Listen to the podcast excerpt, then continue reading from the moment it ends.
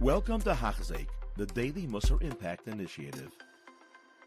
Welcome, everybody. All right, this is going to be Wednesday, uh, number 26 in Chovot HaLevavot, and we're starting from Avol Tova to El Yifarach Al Harasha. So, what did we see so far? We saw that there's a question, a very famous question of Tzadik Varaloi, Rosh V'Tayvloi.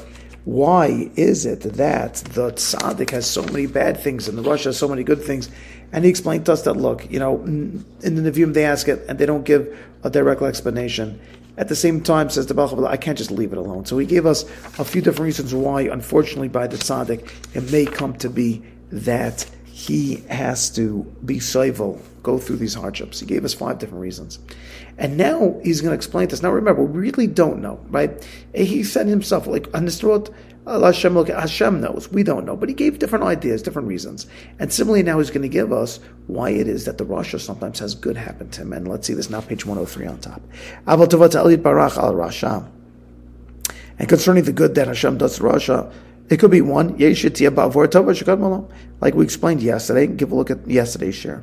That because of something good that he did, Hashem is going to pay him now in this world. And that he's going to get paid now in this world.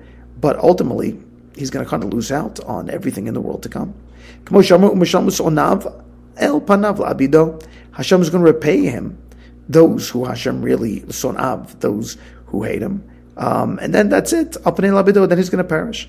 And the way that Onkelos understands it is, um shalim Hashem is going to pay to those who are his enemies. Tavan inun avdin kadmon That Hashem is going to give them for the good deeds that they've done in their lifetime in this world, and then that's it. They're going to perish in the world to come. They're not going to be around anymore. And then sometimes, very interestingly, the wealth that's given to the Rasha, it's given to him just as a pikonim, as a as a deposit for what? Ad sheyitein loy hayiparach ben tzaddik yaruelo.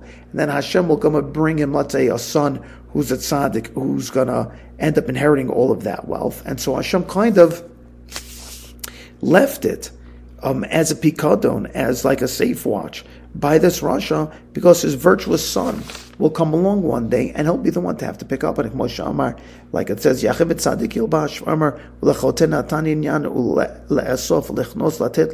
lifnei ha elokim. That, um, yeah, the sinner is going to be given like so much to amass, but it's going to be given over to somebody who Hashem is pleased by. And then third, like let's say by Haman, that uh, he gave over his whole house to Mordechai. So why did Haman have all those riches? Because eventually he'll go over to Mordechai. And it might be that this wealth will be the primary reason that he'll end up dying, meaning it's just paved. That money is there to pave him a path in which he's going to end up getting killed or die because of it. Because of like it says, that the wealth is going to be the thing to bring toward his to, to his evil, to his own misfortune. Four, and you know what? It could be sometimes Hashem decides to give him a good life. Hashem is being patient. Maybe he'll be chayzer b'tshuva.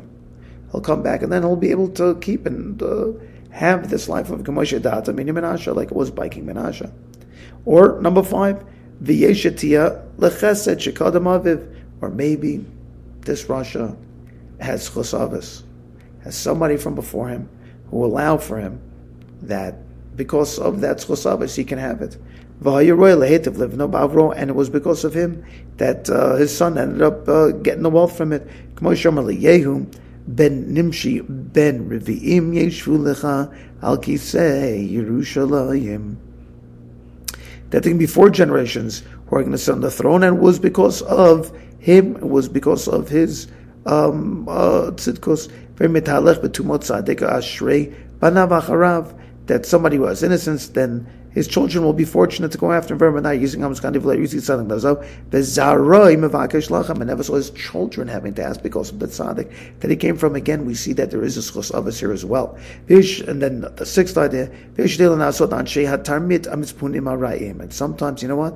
Hashem just simply does it to test to see are you going to be a fraud or not. Because when they see this, that there are people who are Rishayim. And lo and behold, they are being so prosper, other people are going to turn and try to connect themselves to those Rishayim. So it's a test. Hashem is keeping this guy going as a test. For others, will they go and connect to him? And they're going to run to try to make themselves connected to them to do like them. And that comes to identify to us exactly who is pure hearted and who isn't. And we'll get to see who's really faithful to Hashem and to Hashem. Because somebody who's faithful to Hashem would say, No, I don't want to connect this Rosh off that there's money and everything else to be made. Um and yeah, I'll take the shame and I'll take everything else, but as long as I'm doing it in the concept of connection to Hashem, and then this person will end up getting schar because he didn't go down the easy path of connecting to the Rasha.